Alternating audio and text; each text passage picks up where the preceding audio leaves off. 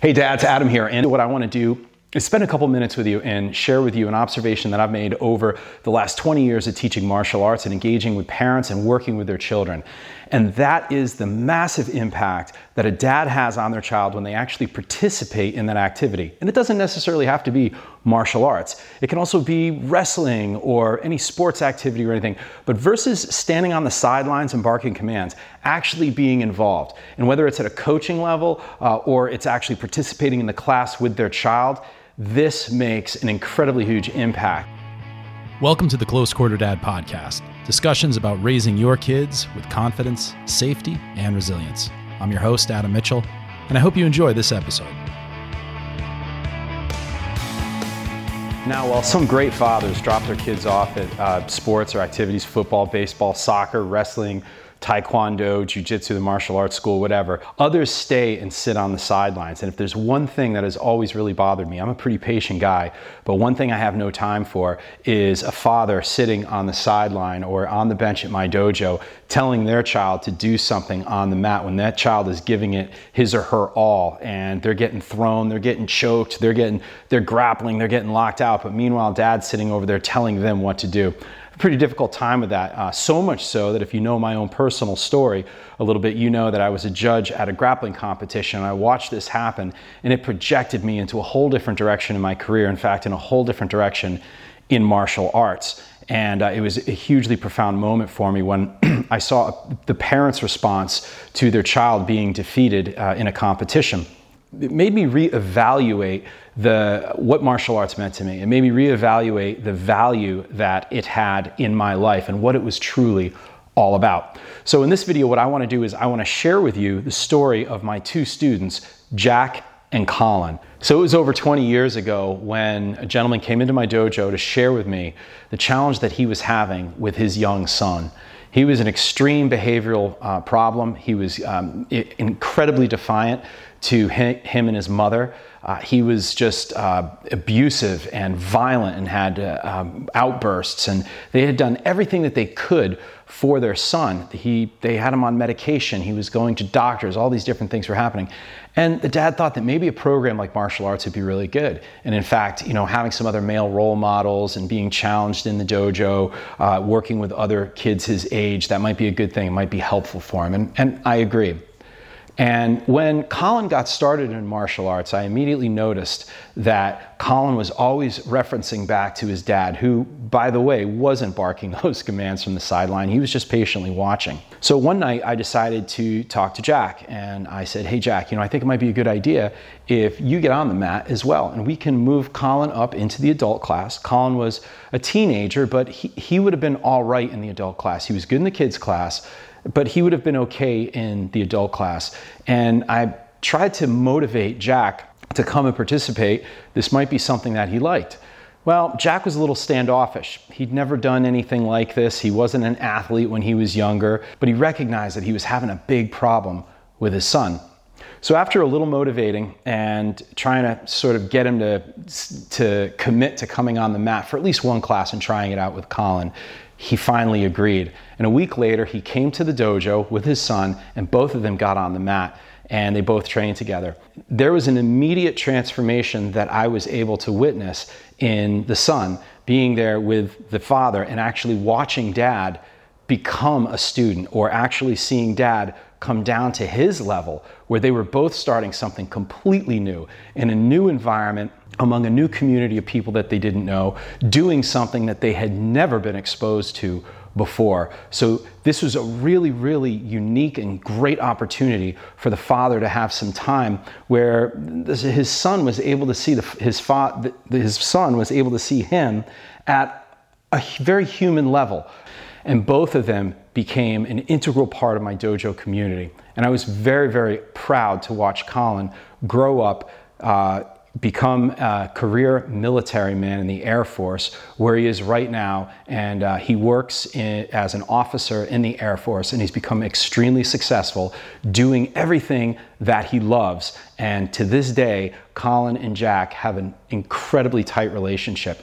And I'm not saying that it was because of martial arts at all. What I am saying, though, it was that because Jack had the humility to be able to come down to his son's level and put himself out there, let put himself into a place where he's going to allow his son see him get his ass kicked, where he he is going to be falling and hitting the ground and getting choked out by other guys in front of his son.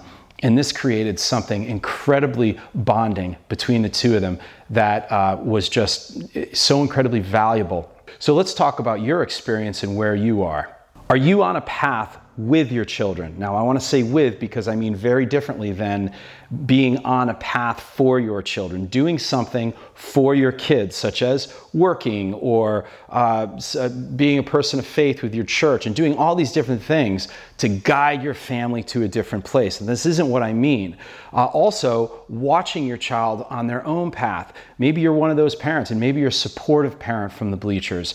Maybe you're a supportive parent uh, from the sidelines or out in the out, out in the audience. But the question I'm really asking is Are you sharing a path with your child? And in my world, that's martial arts. Uh, maybe it's something different. Maybe it's art. Maybe it's uh, uh, acting or physical performance, or maybe it's some other sport. But are you sharing a path where your child sees the human side of you, not so much as, uh, as a peer, but more, more so as a colleague, where they see that, you know what, you have points of failures, points of weakness, points where you're able to see that, you know what, I was defeated here, or I didn't get past this obstacle, and I was able to create an opportunity for learning and growth from that. And if they're looking at you this way instead of this way, if they're looking at you to the side, as opposed to having to always look up to you, then this is going to help create a bond with your child that is completely unbreakable. And I'm telling you that because I've witnessed myself.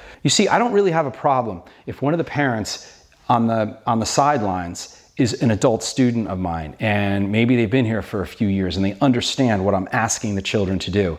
If that's the case, I usually don't get too involved when one of those parents, one of those dads, is saying, "Hey, Bobby, I want you to make sure since you know Sensei says do this," and then in that case, it's okay. But if a parent isn't involved, then what happens is it's not that I'm it's hurting my ego as their instructor or I want them to be quiet and sit there, but what it does is I recognize that the confidence that the child has in the parent giving them that uh, instruction diminishes the trust in the bond because basically they're telling them to do something that they themselves aren't doing that they can't do, that they don't have the ability or the capacity to be able to do. Otherwise, they'd be in here doing it. And if it's so important to them to be able to bark commands to me on the mat as the child, then why aren't you out here doing that? And that's kind of the that's the feeling that the child's going to have. So this is the reason why I don't encourage parents giving commands from the bench or from the sidelines or from the audience. Instead, they can watch and they can encourage uh, and they can give a lot of positive support, positive reinforcement to their child and the other students, which is great. But giving commands from the sideline is not a good thing because it diminishes the trust and the confidence that the child has in what they're doing and with their parent. So, that said, I would highly encourage you as a parent, if you have your kids in martial arts or sports, to get involved in it as well. And it doesn't make a difference if you suck at it, if you're not good at it. In martial arts, it's putting on the white belt. Start something new. And even if you come in under your child, even if you come in a lower belt, or even if you get on the field and your child uh, is exceptional at what they do and you've never done it before in your life, let your son or your daughter kick your butt at it. Let your son and your daughter see you fall and see you get back up. I watched this happen with Jack and Colin, and I'm going to tell you once again this created a bond that only every father would wish they had with their son. As well, it creates a common goal that both of you can work towards. Both students are working together and supporting one another in accomplishing that next level. If it's something in the art space, then it's accomplishing that next showing or that next exhibit. If it's in something that you're doing in sports, it's winning that next game or getting to that next level. If it's martial arts, it's getting that next belt. And being able to support each other on that shared path is extremely important. Next, and most important, time, time, time.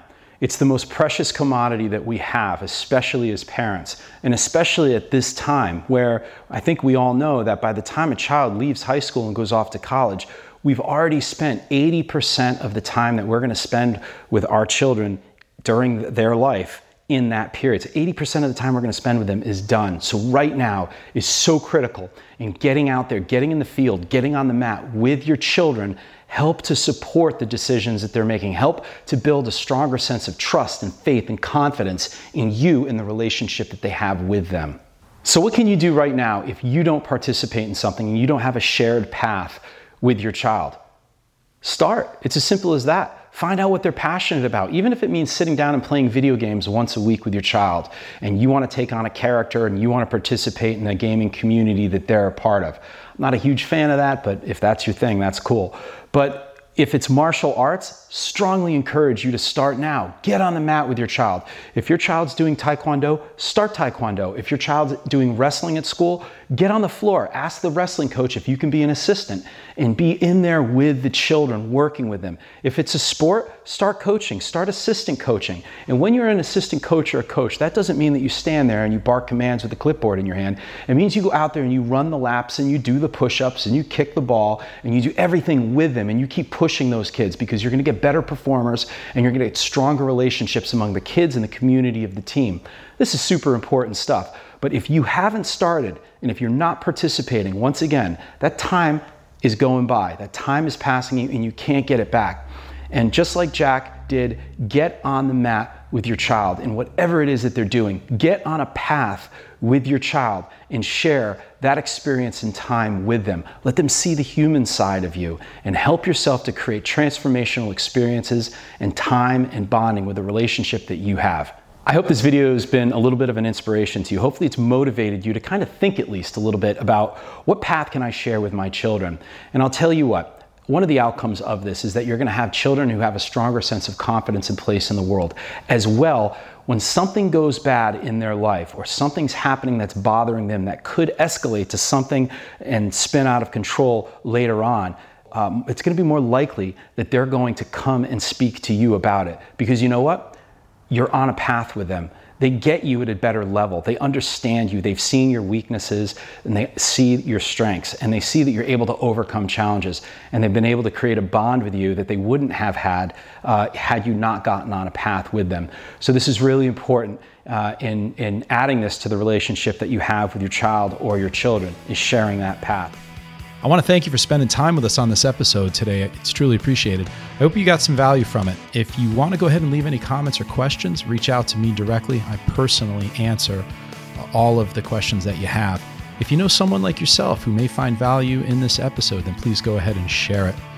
We'd also like to ask you to subscribe to Close Quarter Dad. This way you get updated every time a new episode comes out, wherever you're listening to this episode.